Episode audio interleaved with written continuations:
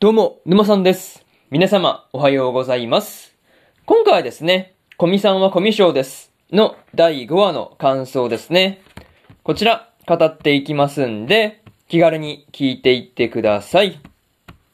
というわけで、早速感想の方、入っていくんですが、まずは、一つ目ですね。もう一度勝負を、というところで、矢田野さんがですね、コミさんに対して、今度は体力測定で勝負を挑んでいたわけなんですが、まあ、50メーター走ですね。まあ、そこで、まあ、こう、コミさんの走りを見て、こう、まあ、矢田野さんが心が浄化されるっていうことがね、起こっていたわけなんですが、まあ、別にね、コミさんにはそんなつもりはないっていうところがですね、なんとも面白いところではありました。そう。なんかね、そういうところ勝手に浄化されちゃってるっていう感じがね、なかなか面白かったなというところで、またね、こう、矢田野さんはですね、こう、ま、身体測定のリベンジを、ま、今度は体力測定でやろうとしていたわけなんですが、ま、結果としてはね、リベンジを果たせなかったっていうところなんですよね。そう。ま、でもね、今回で心が浄化されたっていうことで、ま、こう、もうね、コミさんに対して勝負を挑んできたりするっていうことがね、もうないのかなっていうふうに思ったりすると、まあ、こう、ちょっと寂しくなってしまう感じが結構ね、あったんですよね。そ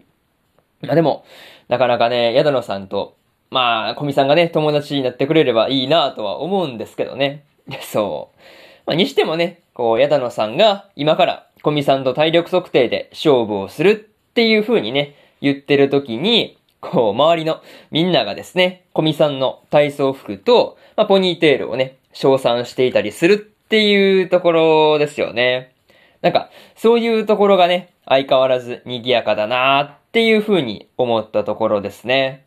そう。なんかそういうところが結構面白かったなというところで、まず一つ目の感想である、もう一度勝負をというところ終わっておきます。でですね、次、二つ目の感想に入っていくんですが、コミさんの家というところで、只野くんと馴染みがですね、コミさんの家に行っていたわけなんですが、まあ、コミさんのお母さんがですね、まあ、コミ賞とは正反対の、まあ、こう、コミュニケーションが結構高い感じの、まあ、お茶目ですよね。なんかこう、高くてお茶目な感じの人だったわけなんですが、なんかね、そういうところには結構びっくりしたところではありますね。そう。なかなかびっくりしたという話になるんですが、またね、馴染みがコミさんのベッドの下をね、こう、ガサゴソと探っていたら、まあこう、まあ、コミさんの場合だと、コミュニケーションに関しての本がこう出てくるっていうところはね、なるほどなっていう感じのところではありました。そう。なかなかね、男子とかだったら、あれな本とか出てくる感じですよね。そう。まあでもそういうのは、まあ、コミさんと、まあ、コミさんの場合だと、コミュニケーションの本だったっていう話なんですよね。まあ、そういうところとかね、見ていて、あ、なるほどなっていう感じがあったんですが、まあ、肝心のね、コミさんの部屋では、まあ、こう結構アルバムとかね、見ていたりしたんですけど、まあ、こう、英会話のところで、まあ、英語でも会話はできないんだっていう話はですね、やっぱりこう、コミュ障だなというところで、まあ、思っていた通りな感じではありました。あとね、ただのくんと馴染みが帰った後に、コミさんがですね、馴染みから送られてきた写真をね、こう飾りたいんだろうなっていうところで、まあこう、お母さんに対してね、写真立てを、こう写真立てをねだねだっていたりするっていうところであ、すごいほっこりしたところではありますね。まあ、そういうところで、二つ目の感想である、コミさんの家というところ終わっておきます。でですね、次、三つ目の感想に入っていくんですが、血の契約をというところで、コミさんがですね、中中さんと血の契約を交わしていたわけなんですが、まあ、コミさんにですね、ありがとうっていう風にね、素直に言えないところがですね、まあ、すごいこう、まあ、なんていうか、見ていて微笑ましいところではありましたね。そう。なんかね、そういうところで素直になれない感じもね、含めて、まあこう、中二病というかね、まあそういうところはあるよなっていうところはね、思ったりしました。またね、体育で、こう、二人組を作るっていう、まあ地獄みたいなことが起こっていたわけなんですが、まあ、小見さんのところにですね、まあ人が殺到するっていうのは、まあ、いつも通りだったわけなんですが、まあ、なかなかさんのところにはね、本当にこう、誰一人寄りつかないっていうところはね、ちょっとこう、見ていて辛かったところではありますね。そう。まあちょっと辛かったの度合いがちょっとどころじゃ済まないんですけど、まあ結構辛かったなというところで、あとはね、中中さんがドラゴンフォースとかの説明をですね、小見さんに求められて困っていたわけなんですが、まあ、最後にはね、そんな設定っていう風にね、自分で言っちゃってるところとかね、なんかそういうところがめちゃめちゃ面白かったですというところかな。うん。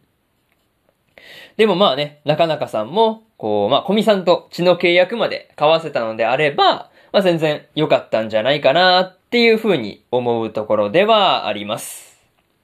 まあそういうところで、三つ目の感想である血の契約をというところ終わっておきます。でですね、最後にというパートに入っていくんですが、まあ、今回は小見さんの家族がね、出てきていたわけなんですが、まあ、あえてお母さんのことにはね、こう、馴染みも、こう、ただのくんもですね、触れないようにしてるっていうところがね、なかなか面白かったところではありましたね。あとはね、こう、前にも出てきていた、ただのくんが校庭にね、こう、ラブの文字を書いて結局振られたっていう話ですね。それと、今回の中二病の話ですよね。そう、ただのくんが中二病っていうところはね、意外だったんですが、そこの話が全部繋がってくるっていう風にはね、思わなかったんで、すごい見ていてね、楽しいところではありました。まあ、にしてもね、馴染みがさらっと、ただのくんの黒歴史をね、暴露していたりするっていうあたりはですね、まあ、こう、なかなか幼馴染って怖いなっていう風に思いましたね。そう。なかなかね、結構怖いっすよね、こういうのはね。そう、黒歴史をさらっと言われてますからね。いや、本当にそういうところ怖いわっていう話で、まあ、とりあえず次回の話ではですね、小見さんたちがどんなことをするのか、まあ、それがね、今から楽しみで仕方がないというところで、今回のコミさんはコミュ障ですの第5話の感想ですね。こちら終わっておきます。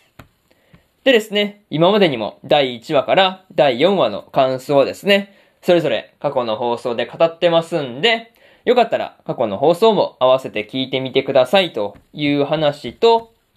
今日ですね、他にも4本更新しておりまして、真の仲間の第5話の感想と、最果てのパラディンの第4話の感想、そしてですね、セレクションプロジェクトの5話の感想と、異世界食堂の2期の5話の感想ですね。この4本更新してますんで、よかったらこっちの4本も聞いてみてくださいという話と、明日はですね、先輩がうざい後輩の話の第4話の感想と、ブルーピリオドの6話の感想、そしてですね、無色転生の16話の感想と、大の大冒険の第56話の感想ですね。この4本更新しますんで、よかったら、こっちの、まあ、明日もですね、ラジオの方、聞きに来てもらえると、ものすごく嬉しいですというところで、本日、1本目のラジオの方、終わっておきます。以上、馬さんでした。それじゃあまたね。バイバイ。